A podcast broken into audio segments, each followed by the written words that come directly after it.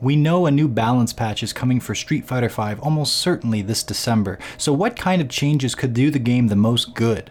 Plus, employees at Lab Zero have been on something of an exodus, alleging consistently unprofessional behaviors from owner Mike Z as the reason why. We discuss all of this, plus how to maintain better control and stop doing stupid stuff in high stakes situations, all on this week's episode of the Event Hubs podcast.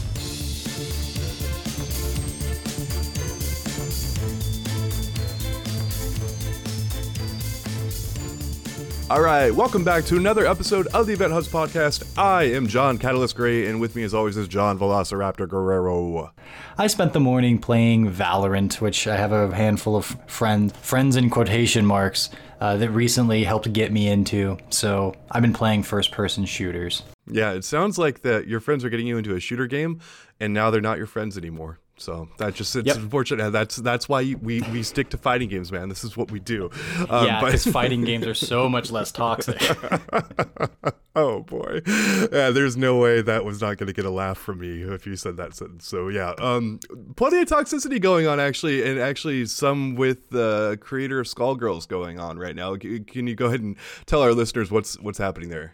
Yeah, so I don't think we need to dwell too long on this because there isn't too much uh, actual news to report about it yet, but the uh, the short of it is that Mike Z from Lab Zero Games, the creators of both Skullgirls and Indivisible, he has been rubbing people the wrong way, and a handful of staff members have resigned, um, citing that he's just been an unprofessional and um, somewhat uh, some allegations of, of sexual harassment, things along those lines and um, this has been something that's sort of been brewing over the last couple of months. Mike Z made headlines um, a few months ago after he made a, uh, a, poor taste joke referencing the George Floyd um, incident, and then shortly thereafter, also um, uh, had a an interaction, a private interaction with a Twitch streamer.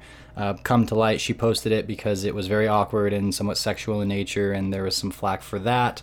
Well, those incidents got the Lab Zero staff, and this is according to their statements, discussing more internally, and it, apparently it's, they're saying that there are more and more instances like this. Um, when they put their notes together, they found that it's not just a uh, kind of isolated incidents. And so there's been yeah, a call. I, I oh, want to jump in actually on that note and just say that we've had uh, multiple encounters with Mike Z over the years, and. Mm-hmm. I do take issue with people saying, "Hey, it just really now came to light that we saw this." It's like, look, this guy leads your company. Uh, he is a very, very, very talented programmer. Um, he's very bright. He's also extremely abrasive.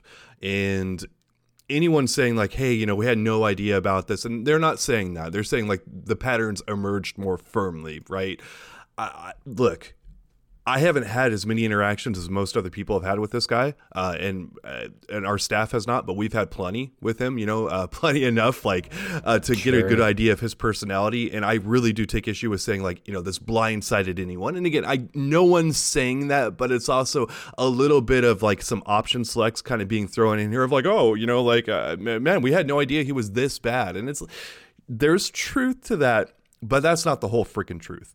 And, and I again I if you see someone continuously being highly abrasive on social media and other places and and it's the McDonald's CEO this is you know completely different from the Skullgirls and Lab Zero teams I get that and I know there's great people who work at Lab Zero who have no you know no discernible public issues at all. You know I'm I'm just saying like it, it's but anyway so the McDonald's CEO uh, he got in trouble for like sexting his like employees and other stuff like that and having sex with them and other stuff.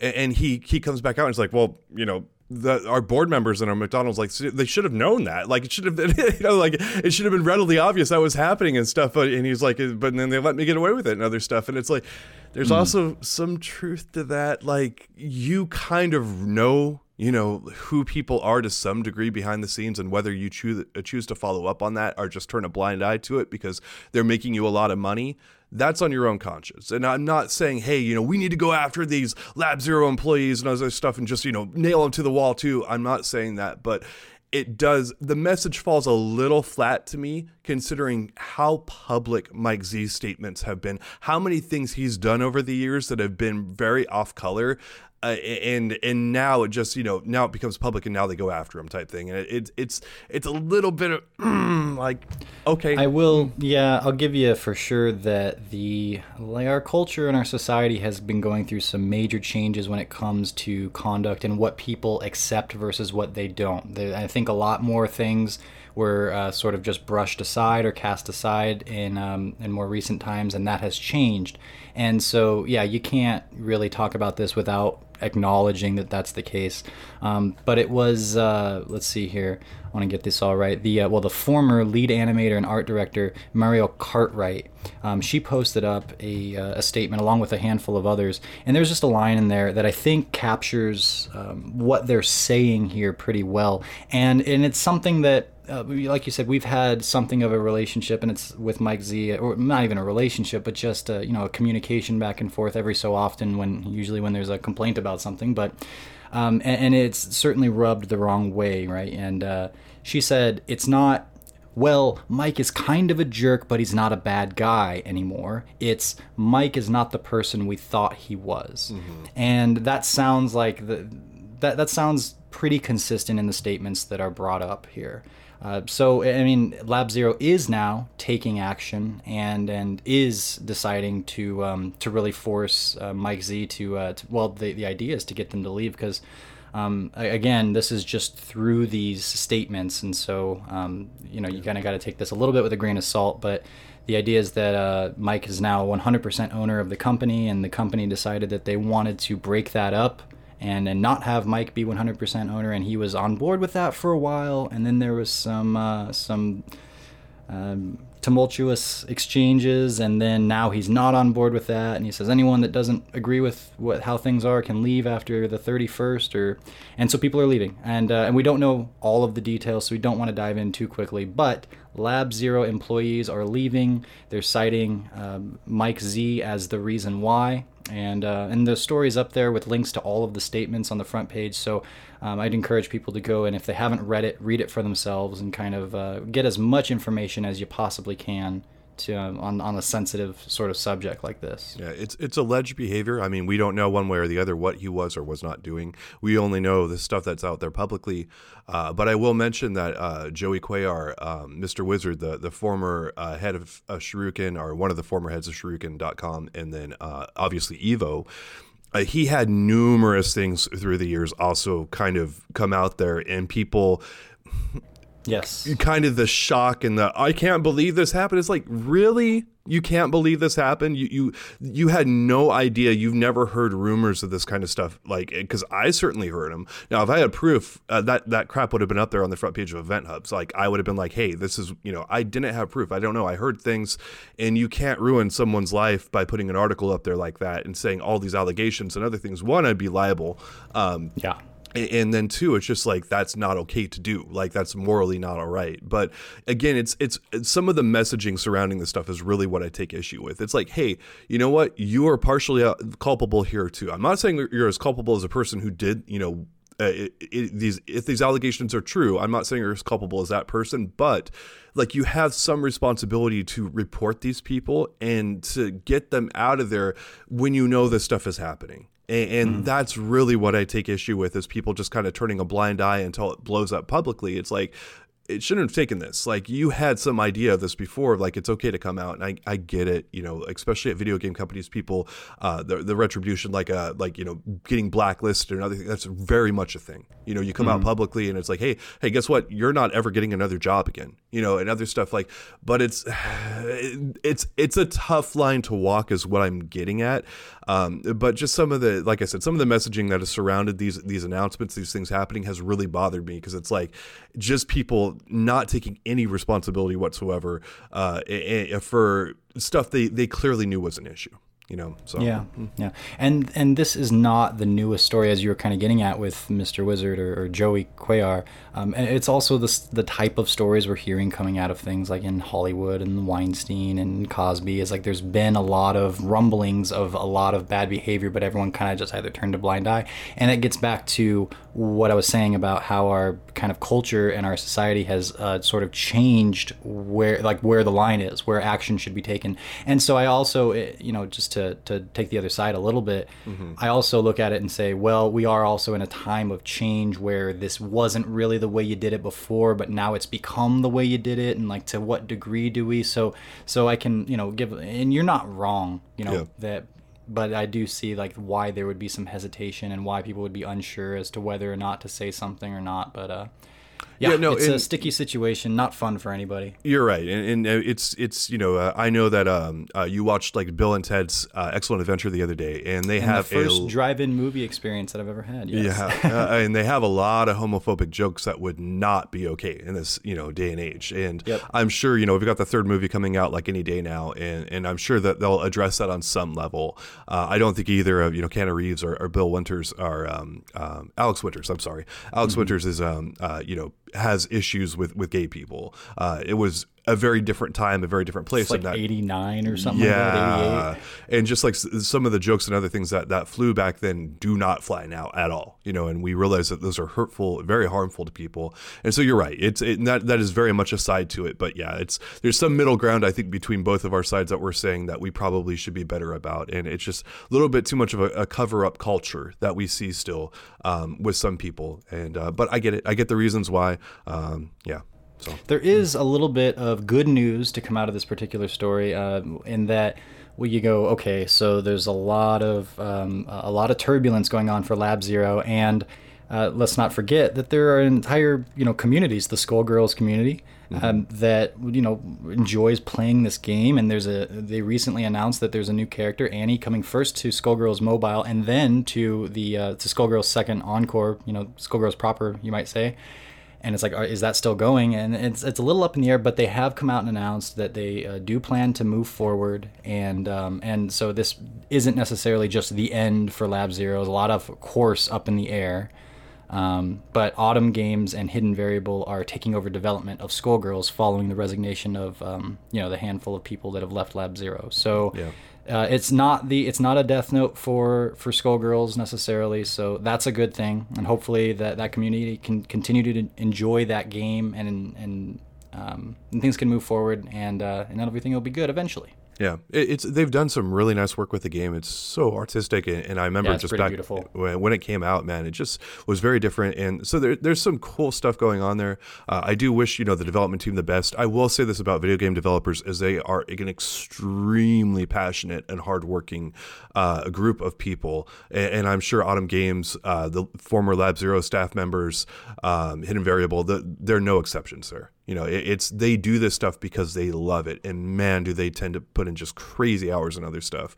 Um, and you know, it's I, I'm calling out one thing, but overall, I have so much freaking respect for any game developer out there that puts out a quality product, and Skullgirls is definitely a high quality product. Uh, I I have hella respect for those uh, people out there. It's just you know trying to uh, we're trying to hold people as accountable as we can. Just because you know you do one thing great doesn't mean like you know there isn't room for improvement in this other respect. Uh, is basically what I'm getting at here. Um, but uh, but there it is. There it is. All right. So moving on, uh, we wanted to talk about Street Fighter V getting another balance update here in winter 2020, which has to mean December because that's the only winter month left here in 2020. And I wanted to discuss a few things we'd like to see. This is not an exhaustive list yet. That's coming later on with Dream King and Majin Tenshinhan hopefully joining us. But uh, for now, I want to talk about a few sore spots we feel like the game still has. And getting started here, we'll start with our number one character. That is Akuma and his EX Fireball. This thing has been a get out of jail free card by used by Tokido and Samurai even in tournament. These guys will get into a bad spot defensively and throw it out there and say, "Hope this works." And if it does, great. And if it doesn't, well, hey, they're safe from harm. It's definitely not about Air EX Fireball or Air EX Fireball. Hopefully, I said that correctly. Yeah, Air, Yeah. his his Air X, EX Fireball. Um, anyway, it's it's definitely not on the level of a safe EXDP, but it's not entirely removed from that either. This is a really stupid good option for a character who does not need it. Uh, this tech wasn't used as much in previous seasons, uh, but we're seeing it a lot here now in season five. I'd still also like to see Akuma's EX Demon Flip being slower too. Just the fact that Akuma players can kind of use this as an EX reversal when Akuma has an EX DP for that purpose. is ridiculous. It has six frames of startup on it. Let's double that to something like 12 so that it's really hard to use this as a wake up move. EX Demon Flip should not be a wake up move. It is not designed for that purpose. Now, now yeah. people are going to immediately react to that and say, well, if you have meaties, it's not. And I will respond to that and say, you're not wrong, but also you're not accurate. Yeah. As, uh, as a, a great mind once said. And to that, I mean, especially in Street Fighter V, and and this has been something that uh, we've been ex- been specifically exploring as you Stephen and I have been playing sets here on our, our new accounts and really trying to grind and and soft or, you know smoothen out the edges and understand the meta of this game which is it's still Street Fighter but it's different than other Street Fighter games and you have to get rid of some of your expectations um, as you transfer through game to game. So, anyways, it comes back to yeah, well, Akuma can't wake up and do this move because if you have your meaties on point, then it'll get stuffed every time. And like, yes, that's true. But the way this game works with the intent-driven uh, nature behind it, you have to pick your spots at, some, at certain um, places and certain junctures, and you just kind of have to go with things sometimes. And especially with a character that has both a three-frame normal, which is kind of the same argument, and you can just wake up with that button every time and, and kind of achieve a similar result.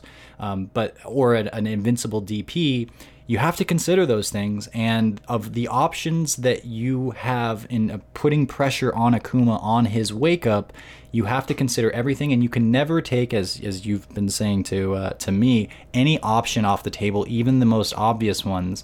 Um, sometimes you're just using them to manipulate your opponent's thought process more than actually trying to get damage and mileage out of them.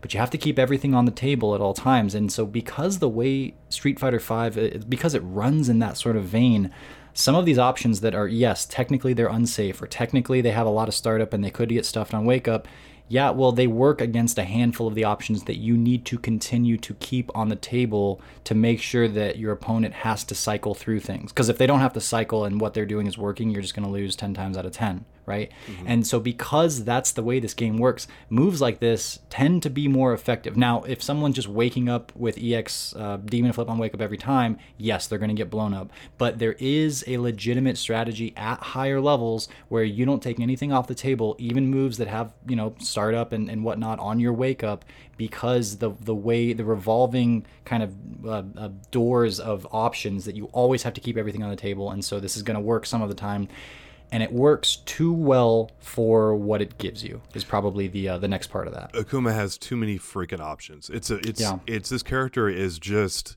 uh, Empire State Building size tool like Swiss Army knife kind of thing of like whatever whatever you can pretty much think of he probably has and it's just he's very hard to contend with. So you have to dial back some of these options, or he's going to continue to be the hands down number one character in this game. And we're talking about realistic ways to nerf this guy so that you know you you want to keep the fun factor of Akuma. Like I actually don't even mind watching Akuma up on you know the highest levels of play. Like when Samurai Tokido are playing him, it's like I know I'm watching a master level player use this character, and that is enjoyable to me. You know, what I don't like is watching Samurai and Tokido flail with EX fireballs, uh, air EX fireballs over and over and over again because they're in a very bad defensive spot and just getting out of jail free and just getting unearned wins. They, they just oh, it's aggravating. It's like, dude, you yeah. you should have lost there, and, and you have a get out of jail free move that is stupidly designed. And Capcom's done a lot of great design work here, but these moves are stupidly designed in that they just enable options that should not exist. Yeah, he just needs. I I would like to put on the other end of that to to deter people from doing it. You're saying you want to have more startup. I want that thing to make Akuma stumble when he hits the ground, you know, I, so that he has to actually give a crap about it. And he can't just toss it out there because if it doesn't work, at least where he's where he's using it offensively, he's going to get punished for it. But yeah, a lot of that stuff is built into the character. The automatic side switch out of the corner. Um, I mean, his his ability to hit confirm almost regardless of distance for a lot of his uh, bread and butter combos that lead into great situations. Uh, this is all stuff we've sort of covered before, but hey, it's still there and it's still doing a number on the uh, on everybody else that's below him. So, and there's an argument. There is an argument that, uh, and it's a pretty uh, proficient or uh, pretty common one right now is that Seth is actually the best character in the game. I don't know if Seth was on your list of characters to talk about here because you haven't been as impressed with the character as most others, although you have um, acknowledged that that Seth's better than you initially thought they were. But uh, yeah, I, don't want to get too far ahead of ourselves, but I mean, Akuma way the heck up there and doesn't need to be. He can be up there. He can be number one, but he doesn't need to be number one plus a whole head and shoulders ahead of most everybody else. Yeah, it's it's pretty much like I'm, I'm hearing a few people argue that Seth is or yeah, that Akuma is not number one, but it's pretty much like people who want to put Seth up there, and then that's pretty much Akuma players. so I, I take a big issue with that, but I, I will say that Capcom has nerfed EX Demon Flip in both season four and five. It's not like they they saw this move and said, hey, let's do nothing. They just unfortunately have not been able to do enough. And I'm not saying it's a gigantic problem. I am saying that it's still a little too good for you know how much risk Akuma has to put out there. He has an EXDP to reverse the momentum in matchups, and that is a huge tool we know in this game. But it's such a powerful tool. Capcom has made the crush counter system to knock the crap out of that if you if you mess up on it, and, and they realize how powerful of a tool that is, and, and just reversing momentum in this game is gigantic. They've said it many times. Uh, again, there are so many examples of it. So you don't want to give Akuma a two tools that can do that and do it fairly safely. That is a really bad design thing to have happen for this character, and you want to take those away. So Yes. yeah, uh, that that's pretty much what I've got on Akuma. I mean, if you know if they reduce his health even further, like another twenty five, I would not be too upset about it. Um, I, I think there's a number of ways you can tweak down the character, and he's still going to be great. He's still going to be a top five character pretty much no matter what, unless they just decide to you know do massive overhauls to him. But at this point in time, I don't think that's happening. Yeah. Um, I did want to bring up, at least briefly, Seth, because I watched Frame Advantage's uh, video breaking down why they think Seth is the best character in the game. And uh, and I respect those guys. You know, Tyrant Yep. Packs, they, they know what's up. And uh, they do some pretty good content. Their, their stuff is worth watching. Uh, Whether you're a Dragon Ball FighterZ player or you're a, uh Street Fighter player, they've got some good stuff for you. But they did, recently did a video breaking down Seth's tools. Now, I'll admit that I haven't seen a ton of Seth play um, in in tournament where I've I've been able to really garner like a good idea, and I've only played a handful of them online, maybe like a total of 30 matches. So I'm still no expert when it comes to Seth. But uh, they do highlight a lot of Seth's tools in sort of in vacuums. And just even in vacuums, the first place that my mind went was this looks like one of those characters that you see, uh, especially done in MOBAs or in older Mortal Kombat titles, where they're a DLC fighter that's released and they're uh, they've just it's clear that the developers have made them especially good to encourage people to play. Now, I don't know that Capcom did that here with Seth. I'm not so sure, but that was my first gut reaction as these uh, as Tyrant Packs highlighted all of these different tools from the way that you can use the um, like the kind of Makoto crescent kick in the air. It's essentially sort of a dive kick to the corner carry to the damage output potential to how safe Seth can make things to the setups. Now those are all in the vacuum, and then I think, well, put this in the hands of a pro and have them make all of these things work with each other and in, and in harmony, and you really have an incredibly strong character. Now we've seen that kind of a presentation, and then when you actually put it out there in the wild and you see what happens in tournament, it just doesn't come together like you would imagine it would on paper. And I really haven't seen it come together Yeah. like that yet. So that's where my reservation is. But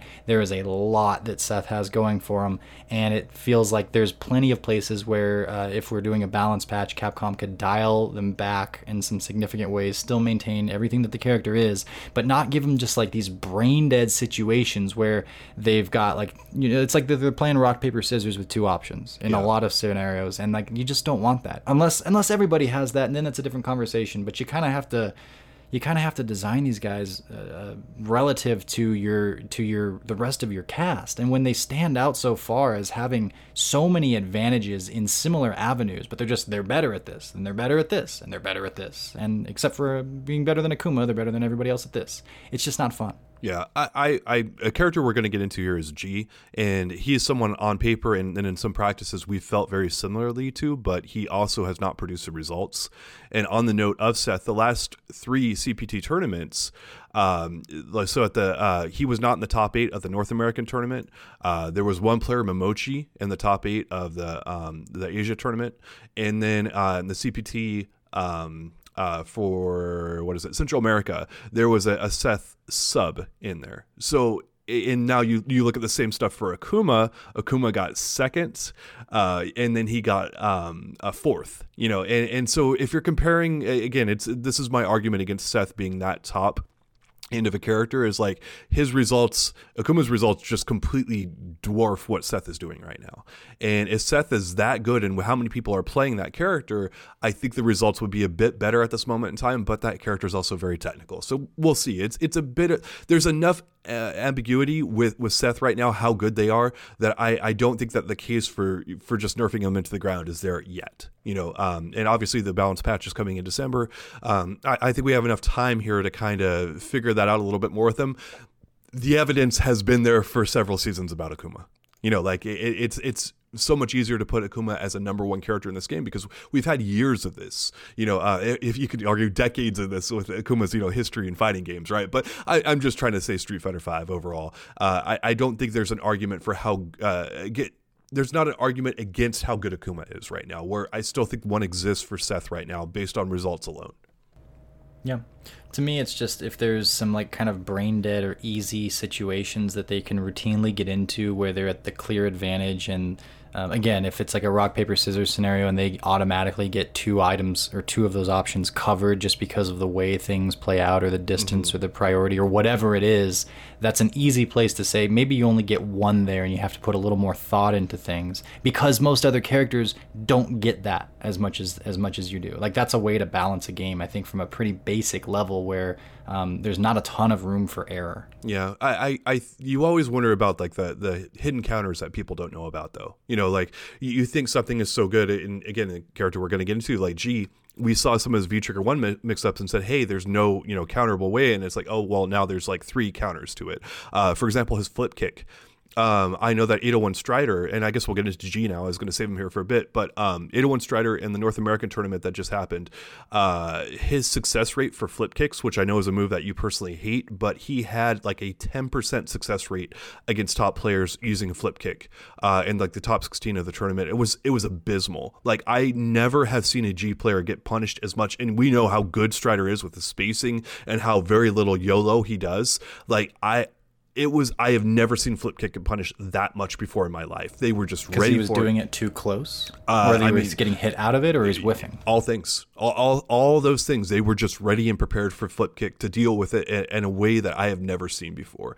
And, and, again, I know that that move has been a personal uh, demon for you, and, and just I, I so I I'm not completely disagreeing with what you say. If there's something super obvious like you know let's take care of it you know with someone that's a very powerful character like Seth. But like also we do need to give the community a bit of time to kind of come up with organic counters on their own and see how truly good it is. Because sometimes things can look very very powerful on paper and then you you get in there and it's like oh yeah there's like five counters for it I never even saw I can agree with that. But when it comes down to uh, part of this discussion is simply about or can be uh, uh kind of measured by tournament success and high level play success and where they place in tournaments and, and, and things along those lines. But it can also just be about the general design of a move being inappropriate, unfun, taking away from like the unspoken but widely agreed upon sort of flow that a game was going to have. And and I need to get specific pretty quickly here because this is very generalized. But my problem with Flip Kick more than anything else was that it seemed to serve a purpose that it wasn't intended to have, and that was it's an anti-air.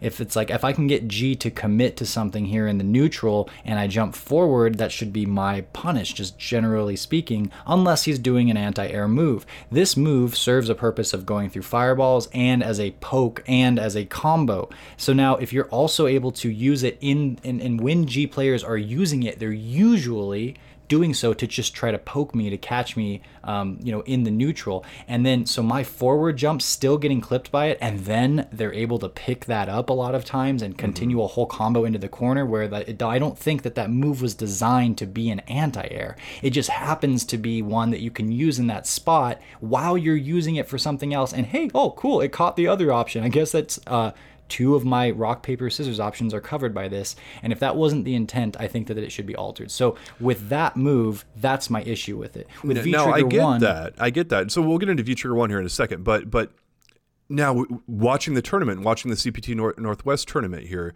strider was not able to do that practically at all. Like that you know sometimes a happy accident and that's frustrating but he was not successful with that move practically. I could not believe how abysmal he was with that. How does that how does that so it sounds like you? there there is a a way of approaching the matchup that the pros seem to have figured out Yes. where it takes that sort of option off the table in a significant way and that's good and that is a counter to it but still the very fact that that uh, and I mean I, most of us are not on that level and we are experience like we're the we're the crowd man that you got to please and um, so some of the onus is yeah just like there are ways around it but just because there technically are ways around it uh, I still think that you could improperly or, or poorly design something where it does what you're not intending it to do.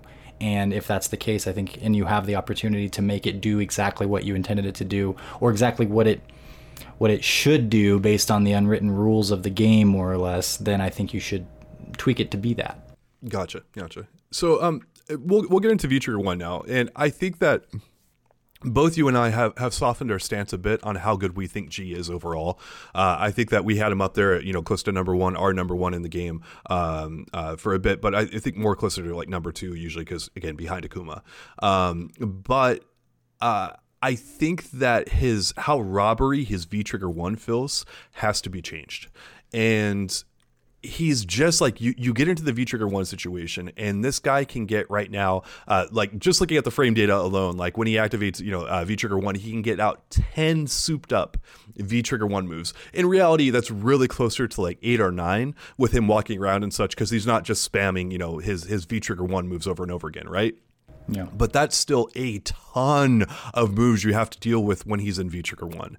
And and that thing just seems to never end. And it has ridiculous corner carry, it has ridiculous power. Like he hits you with one of those, like if you've got 60% life, you've got maybe one hit left in you or you know, one little, you know, exchange left in you. Oh, and then stun and then dead. oh my gosh, it's crazy. But so- John, people have figured out ways to deal with this. they have uh now as you as you're the point you brought up and i don't disagree with you on is like it still feels too robbery um and and so what i would do to alter it is i would cut this down by about 30% in terms of of so he can do a maximum of 10 moves like in a perfect scenario like get about 8 or 9 in reality.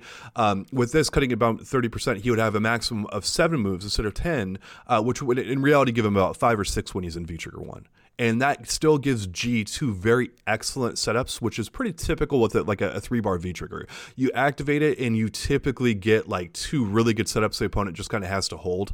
Um, and if you get them, like you can, you know, drain 50, 60% of their life, which again, I'm not fond of, but that is Street Fighter 5, right? G seems to currently get about three of those. And it's just like you're just sitting there holding mix ups all day long that are just terribly disadvantaged for you. And it just it feels so robbery when he when he uh, activates his v trigger one. So i would again as you say it's it's G is still really good. I don't think there's anyone that's that's um, reasonably putting him out of like their top ten or something like that. I know some people in Japan are where the land of like crack tier list like are freaking prominent. I I, I don't know what kind of crack they're smoking over in Japan when they put together their tier list, but it's it's a very interesting. Like we continue to post it because it's it's freaking hilarious, man. Um, eh, but I I I don't see too many people outside of Japan putting G out of their top 10. He's still really good, and the V Trigger 1 is a huge part of that. Most people seem to agree with that. Like, you know, there, there's differing opinions on, on Flip Kick as we just got into, but V Trigger 1 is, seems to be kind of uh, not an argument, right? So, again, cutting it down by 30%, I think dramatically decreases the robbery factor. I look a lot at, like, you know, Balrog uh, in season two, how robbery he was back then. Uh, and they just toned it down, and he's ended up in a pretty good spot. And that's similar to what I'd like to see with G. Yes, it, I, I'm. I can make it concise. It's just even though there are answers to it, as we've figured out, or there are more answers than we initially thought, it still is a problem because it takes away from the game that you want to play. It turns the game into something uh, well, approximating something you don't want to play as much, and you're not having fun doing it, and you're not having fun. Um, and it's not just because you're losing; it's because it's just so overpowered that it's it's no longer a, a fun to try to beat it you know in, in certain respects. And then like that's where you run into issues. And it's like and you compare it to vega gets one rose and he throw he gets one rose and that can lead into a pretty nice combo now that they've made it as such. But you see that as as a v trigger and you go you know what? I wish that the majority of characters were more like vega where v trigger gave them access to maybe one awesome sequence for a comeback or maybe one like crazy advantage you know a, a scenario, but some of these characters you, look at vega he gets one rose but all these other characters can do you know g can low rush into activate and then low rush into fireball to make it safe five times. And if any of them hit well good job you're in the corner and you're risking death. It's like that's such an obvious imbalance that you go you, like i was saying earlier you want to balance these things according to the general rest of your population and some characters v triggers give them so many sudden out of nowhere because you can't do a lot of the stuff out of v trigger right but it gives us a whole other case of tools that are ridiculously good often brain dead and and it's it's still slowing things down now Capcom has addressed V triggers a couple times. I think they need to do it more, and it's not across the board. It's not everybody. Uh, but and, and I know people are like, well, don't nerf, only buff. No, man, nerf some of this stuff so that you have to actually use your character's tools that are more honest and legit to get to the win. Yeah, funny that you bring up the the whole you know uh, only buff, never nerf. We'll get into that here in a second, but uh, mm-hmm. I do want to follow up and say that um, uh, if this makes G too weak overall, and I I think both you and I have been, you know, pretty big fans of this character overall, just not his V trigger. Really, that's not the that's not the issue. Uh, his V trigger is the issue. Like his fundamental design is actually very cool, like his presidentiality, like meters and all that. Like how yeah, he I can to, appreciate yes the, yeah. how he works and he's intriguing and he's interesting and and yeah, there is a lot that is uh, interesting and, and I would say even balanced about him. Yes. but this is such a sore thumb that sticks out that just overshadows all of it. Exactly. So I, I think that if Capcom's afraid of making him too weak and they really want to showcase the character who has not gotten great results. Like he's his hype has been far more than his results. But one of the ways you can do that is you potentially uh, you give him more health and you give him maybe potentially more stun, uh, and you let him live through more, and you end up in a better spot with a character being less robbery based, but still pretty darn good.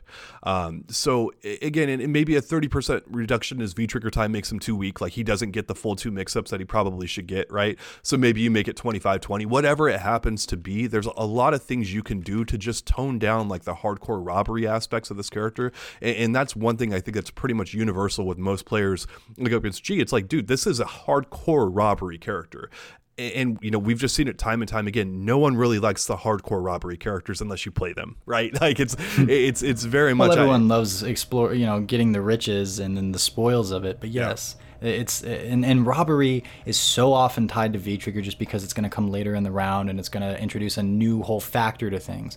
But uh, to to sum it all up, and I'm I'm on the verge now of writing a story about this, is that um, if there's one thing that I want to see changed in Street Fighter V, it's that the most powerful V triggers need to be reduced in certain ways, and sometimes it's specific, like how much damage is done or how much stun output or whatever. Sometimes it's just the the amount of use that a character gets out of it. Like maybe they get like Mika can call in Nadeshiko one time, and like that's a gnarly situation to be in, man. And if you're in low life, then uh, you're probably dead because you're you're really holding that mix up. But what if she got to do it five times? Like that completely changes the character and makes her ridiculous. And some characters have that, so mm. it doesn't. It, it it's not too hard to me to to see them reducing some of these V triggers. And maybe it is damage output or something like that. But just to make the game more about the the the meat of it instead of this fireworks comeback mechanic at the end. And it's not every character by any means. And and I, and I really do like where the game is at. There's a it's it's in a really good place, especially relative to where it was.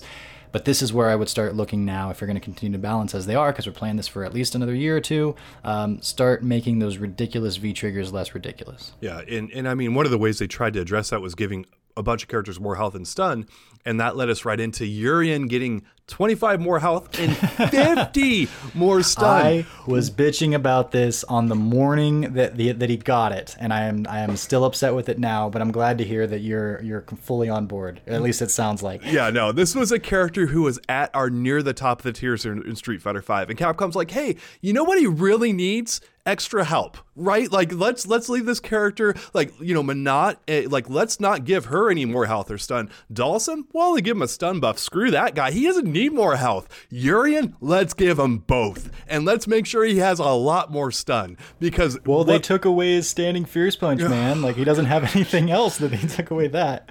I, I, I don't get it. How do you buff Urien? How do you look at Urien? one of the, the, the more dominant char- characters in tier league rankings throughout the history of this freaking game? I can't even talk. This is how much Urien is driving me crazy right now. And you look at Menat Dhalsim and go, eh, you know, kind of thing. Like, I don't get it. I really don't understand.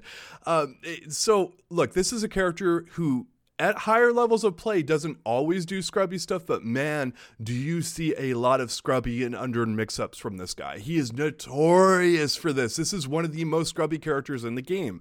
Uh, shout outs to Urien players if you play him. I understand you don't have to do that stuff, but the fact that you can do that stuff and get by with it really does not feel rewarding. Again, we go back to the robbery and other stuff. Um, this was a or like mashing during an online tournament to slow your opponent down. oh man, same same boat. I'm not touching that one. So anyway, uh, so this is what I would do with Urien. You you revert his health and stun buffs. You take those away, and you make his V skills take the two frames longer that they previously took and basically you take away everything that you gave him in season five because it was dumb and you take him back to season four and you say yeah that that's pretty much it. Like still Urien you know what? He's still going to be real good. He's still going to be a good character that you can random people out with. You just don't have way more advantages than you should have given this guy yeah, and he's one of those characters that, although I wouldn't say this back in season two, he does not have a problem um, with his V trigger like the ones that I was just talking about. He gets to use Aegis twice, but the second time it's less advantageous. So really, he's getting one strong Aegis mix up out of his V trigger activation, and then maybe he can earn a second one. That sounds good. I mean, it's really good when he gets it out there, and you're really having to hold those blocks and hope that he didn't throw you into it and get into big damage but at least he's only doing it like one and three quarters of a time, something yeah. along those lines. And I can live with that, especially if you tweak down some of the other BS that he has. And and Urien really has become a character that thrives with um, his neutral play, his ability to go in, and then his damage output, and then you tack on V trigger as a cherry on top. Really, is it isn't an issue, and and I think that's worth pointing out here. With as heavy as we went in on V triggers, or I went in on V triggers just now, um, yeah, his is okay, but he does need some tweaks in other areas to really make him uh, fun to play with on the playground. Yeah. So uh, moving off here of the character discussion, I, I will just mention that the point you brought up of it's it's funny how much that we've fallen away from the perspective of never nerf characters only buff them because that was a pretty dominant thought in the FGC. You saw quite quite a few people over a handful of years pretty much express that like hey this is the way to balance these games. Um, and, and it was so much a dominant thought that Haitani even spoke about this actually in the latter part of 2019 uh, still feeling even back then that it was an issue that needed to be addressed. And, and Haitani said that the practice basically doing that only buffing characters will break the games that we play. Uh, we already know that fighting game balance is really hard to do really really hard to do. Um, and sometimes it just makes so much more sense to nerf than it does to buff. And a great example of this is Rashid in season four it's really hard to try to bring everyone up to his level. You can try. You could try to, you know, bring up everyone to, to Rashid's like season four level, but there's going to be all these kind of unintended consequences that make the game more robbery. Uh, as we were just talking about, like minimizing these things that, that are really unfortunate, like making, you know, Falk a hardcore robbery character would make people happy probably for about a month or two because we'd be seeing a bunch of players and they would be like, oh man, this just makes the game a, a, really not fun to play. Like this is all of a sudden a brand new different game that like just forces you into robbery 50-50 situations. Yeah, Omega mode is fun for for a little while, but you don't play that in tournament and there's a reason why. Exactly. And so, again, I, I, just bring this up because our community really continues to evolve too. It wasn't that long ago that this was the dominant thought of how we should be approaching things. And I think a number of developers listened. I think that's kind of how we've gotten stuck a bit more with Rashid and Akuma here, uh, longer than we, we thought we should have, right? Uh, they've tried to accommodate this, but since it hasn't worked out, they've, they've moved on to other methods. And it's generally accepted now that, hey, nerfing characters is a good idea. We don't want to leave these overpowered robbery ass aspects alone because it actually just cheapens and kind of ruins the game. And it's good to remember that the community and the developers are learning more about these games as we share and gather knowledge. We know that that from talking with Capcom staff at various events how heavily heavily plugged into various community going ons they are. Like they're they're pretty intimately familiar with our website. Uh, they know what you know the top players and personalities are saying on Twitter. This stuff gets back to them. So you know when we're parroting this stuff out there and you know we're getting better about it, trying to learn more, uh, it's important. And, and so I I just kind of wanted as as a reminder of like, hey, we are continuing to evolve evolve and grow too. It wasn't that long ago that this was, you know, something like we were just kind of adamant about, like Capcom, why are you, why did you nerf this character into the ground and all that? It's like, you know, it's it's because we told them to, you know. So um, I'm I'm glad to see us kind of growing past some of these these um, problematic approaches that we had previously. You know, I've always had a little bit of trepidation when it comes to when people say only buff, don't nerf, and uh, but I think I'm at the point now where I can confidently say that that is a lazy, dumb, and oversimplified approach. What you could achieve by doing that is you could make the entire game more fair. That's a possibility, sure. But when you get past a certain point where characters are too strong, they begin to play one-player games, and then eh, the the the nuance of everything comes down to very few, if maybe just one interaction, depending on how far down this rabbit hole you go. If you have Gen that has an infinite with just standing light kick and he can either put you in block stun or hit you, um, then it's just as soon as Gen hits that really powerful move, this is a reference back to Omega mode in Street Fighter 4, by the way, then uh, then it's over with, right? And and maybe there's another character that can also do that, and then it just becomes who hits the other person with that move first, and that is a contest, and that is a, you know a manipulation between between two players and a puzzle that has to be solved. But a lot of people are not interested in seeing who can score a standing light kick first. It's just mm-hmm. it's interesting for 20 minutes and then it's not you know? Yeah. And and so if yeah you could buff everybody to make them you know you could make alex give alex as as ridiculous stuff as rashid. Like you said a lot of other problems are going to happen because unforeseen uh, consequences of your tweaking is going to make certain characters even better than you thought. And then you know even if you have two characters that can do this infinite combo well then what makes one character better than the other? Their ability to get it started you know? And yeah. so it's like I, I don't know. There's it's very unnuanced, and I think you need to be able to move the needle in either direction. The idea that you just take moving the needle in a certain direction off the table is is stupid to me. So. Yeah yeah, I, I, I, heavily disagree with only buff or only nerf. I think you need to have all the tools that you can to, to get things as precise as possible. And just goes to show we're, we're wrong. You know, like uh, this was a, a, dominant thought. As I said, it's we're going to be wrong. We're going to be wrong on this very podcast. We're going to be wrong in other instances. We're trying to get better and share collective knowledge, get the, a, a good kind of um, collective voice back to Capcom and other fighting game companies on where and how we think that these sh- things should go. You know, and um, you know, it's it, they make a mistake, and it's not like they can you know patch that out like a day later or something like that. I mean, you can make some arguments maybe they could, but there, there's you know there's finances and other things to consider. We generally get a, a, good balance update about you know several months into like any of these major games, right? Like it's about three to six months is what what they do. And as a community, we've kind of said like, hey, that's what we want. Don't tweak it too much. You know, like give us a chance to kind of come up with organic counters and other things. Um, but but there it is. All right, so I wanted to uh, get into this idea that I've been mulling over, and um, trying to title it. I've kind of gotten to this: "You're not as in control as you think you are while you're playing fighting games." And this has come up to me because I've been playing through the lower ranks and my my new profile, and facing off with a lot of rookies, bronze, silvers, golds, and such. And there are some examples that I keep coming across where you see people um, completely give up control because uh, it seems as though it's because this um, fight or flight. Uh, a high stakes or heightened stakes scenario pops up and they go into fight or flight mode, I should say, where they just resort back to more instinctual play to try to get the job done, and it's often not very helpful. Um, and so, one of the uh, the the obvious examples that I see at the lower levels, and by the way, this is not just a lower levels thing, as we'll get to in, in a little bit, but you see players and um, facing off with them, and usually I'm rolling through them because I have you know more experience than most of these people, and I'll win say like three rounds in a row pretty conclusively, and then the fourth round will roll along, and for whatever reason they'll get some good hits in, and we'll get down to a last hit scenario where both of us are just one touch away from victory. And it's amazing how consistently at this type of level I'm finding that if I just sit there for sometimes no time at all, but give them five seconds or so, these players will rip like an EXDP from half screen away. Wow. And you go, what is that? Because all of us who've, who've, you know, who've gotten past that level at least can look at that and say, well, that's goofy. That's never going to work. Or they'll rip an, a super, a critical art if they have the meter for it there and and you go okay and then you just walk forward and you tap them with a light punch and it's over and it's very anticlimactic. And i'm like why is this happening so frequently though? It's definitely a thing And and again, I think it's because at this particular level, and this varies for every individual. Once your um, once the stakes feel heightened past a certain point, your instinctual play kicks in, and you just go back to doing whatever your instincts sort of tell you to do. And the more refined your instincts are, the better this is going to manifest for you, right? Um, I can give a quick example of this too. It's a, it's a fundamental reason that shimmies work in Street Fighter 5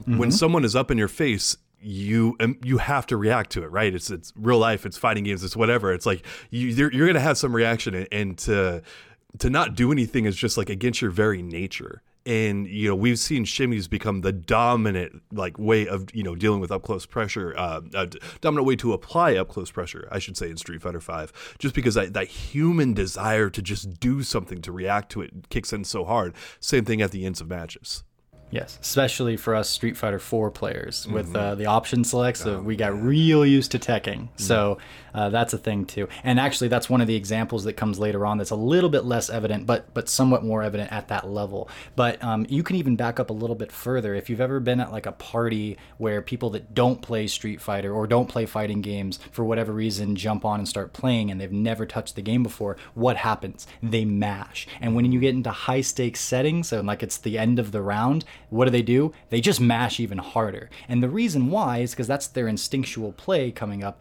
where they just know that pushing buttons makes the character do moves, and that can potentially empty the opponent's life bar. And that's about the level of resolution that they're at when they're approaching all of this. Now, fast forward to maybe around the bronze level, you know how powerful a DP is, and, and, and you know that it's got invincible frames and that it's fast and that it can win if, if it's if it's faced up against most other attacks.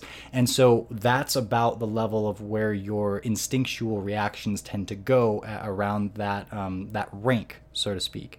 Uh, but it, it, continues to to uh, to grow, and, and and you can continue to manipulate that. Um, now, the interesting thing is the instincts and the what would you say like more the the cognizant intent they want the same thing right they want to win um, but it's just that, as you see, these these kind of tactics that an instinctual play will bring up are just not efficient.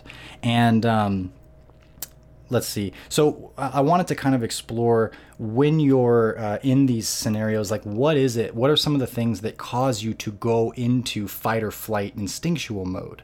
And it's when your life is really low because you're you're risking losing. Like there's the loss or hell is in your you know right behind you. Or when your opponent's life is really low you have you get excited and the opportunity to close out the round and win. Or there's like that, that heaven right in front of you mm-hmm. right? And so whenever you're in close proximity to either of those uh, you're gonna have the stakes raised and you risk going into that mode. And if they're both close at the same time even more of, a, of, of that kind of uh, potential is right there now, it's possible also to to overcorrect. When you start to think about these things and you get a little further down your own path and your own journey, you might be aware in these scenarios that you know, I, before I used to jump forward. Oh, by the way, jumping forward, so good, right? As on the instinctual level, it gets you out of your opponent's red zone where they could tag you with a normal. It's also the hardest hitting sort of combo setup that you can do because you essentially get to tack on a fierce or a roundhouse to the beginning of your combo. It's clear why that's an alluring thing, especially at certain levels. I mean, I still jump when I don't want to jump because of how how alluring it is, but that goes to show you how not in control you actually are because uh, as as good as that is, we all also very much know, especially those of us that have been playing against Menat players frequently in recent times. You know, when you jump forward, you're also releasing your ability, or you're giving up your ability to block for like what is it, two seconds, all yeah. the time that you're in the air. You can see why it feels like this really strong attack that you might resort to. Um, so as you go down the line you you begin to adjust and it's easy to overcorrect like i was getting at. You can uh, you can be aware of all these things. So you get into that last hit scenario and maybe you just down back or you walk yourself to the corner and you never take the risk right? Mm-hmm. because you never want to push the button. So it's it's easy to overcorrect but of course you can't win if you don't ever ever do the attack. Um, and so there tend to be two ways that I see that you can approach to try to fix this. One is to refine your instincts, and that's just through practice and exposure. Uh, as we know, at first, when you're doing things like DPs uh, as an anti air, you have to think about it and you have to like really train yourself into it. But you get to a place where you don't have to think about it hardly at all, and it just becomes a reactionary thing that you actually want to be part of your reactionary uh, processes. The other thing is to train with intent to get these habits in there. There are some exercises you can use to uh, try to refine this, and that would be like see how long you can go without jumping forward, see how much pressure you can take without teching you know, and really force yourself to take certain options off the table temporarily. You would never do them conclusively, as we uh, as we talked about earlier. But take these options that you keep resorting to off of the table, so that your instincts can see and feel what it's like when you don't use them. Because some of the times you're going to lose, right? Sometimes maybe you're not trying to tech at all, and you get thrown to death, and that sucks. But maybe you were really wanting to tech and you didn't, and that was the right answer. And then your body gets to see that, and you make these little connections, like the neural pathways, where you've convinced your instinctual side that this can work and it can become more nuanced and then you know it becomes more and more of a reality when you fall into these scenarios. So you know for tokido if he jumps into uh, just a whatever turn if he were to enter wednesday night fights and get to grand finals i don't think he would ever enter fight or flight mode right? Because he's been up there on the evo grand stage and everything. But for those of us that haven't maybe it's when you play against a player that's better than you higher ranked online. Maybe it's when you're entering a tournament match. Maybe it's when you're playing on stream. Maybe it's when you go to evo and and play a match there, something along those lines. But you continue to expose yourself to these high pressure situations. You continue to raise your own tolerance bar for when you go into fight or flight mode, and you continue to refine your fight or flight mode scenarios. And uh, that's a way you can gain more control over what you do and um, stop feeling so stupid for teching when they shimmy in front of you, or for jumping at a dumb time, or for blowing your entire critical art when you know you shouldn't have, mm-hmm. and ultimately get more wins. Yeah, I, I do take one issue here with something you said, and that's uh, you know, you, you don't see Tokido do this. No, you do. Uh, you see it with Tokido, Fudo, Daigo, Punk, uh, Idom, wh- whoever you want to put up there. Uh, the mental guard break is a human nature thing you know, and you cannot ever get away from it completely. But what those pros have done is they, they've mitigated it heavily where you rarely see them have a gigantic mental guard break. But we just saw both Fudo and, and Daigo actually have one uh, at the you know the grand finals and the, the CPT online uh, um, yep. you know uh, Asia tournament. Um, Daigo was able to recover a lot faster, where where Fudo's plagued him for about a round and a half, and that round and a half was all Daigo needed to win the the, the tournament. And and you know, uh, and then there's that momentum thing. Yeah, and I mean, we we saw uh, Fudo and his wife like crying afterwards because of how broken they were, you know, from that uh, the loss, and then I'm sure you know Fudo felt the that he crumbled, you know, there at the end, and it's just it's like it's there there are heavy stakes up there. And it my whole point of saying this though is that like it's a what is it? Not how hard you get knocked down it's like how many times you get back up right? It's you're going to face this. But the whole thing about it is just like realize it's a very human thing. It's a very normal thing. It's just about trying to train yourself that to be better the next time around all right, y'all. That's going to wrap us up for this week of the Event Hubs podcast. Once again, thank you so much for listening. And for those of you who are a fan of YouTube and video, you might want to stay tuned to the podcast in the reasonably near future because we might have a little surprise for you. Ooh, I'm looking forward to that. There you go. All right. we'll see you guys soon.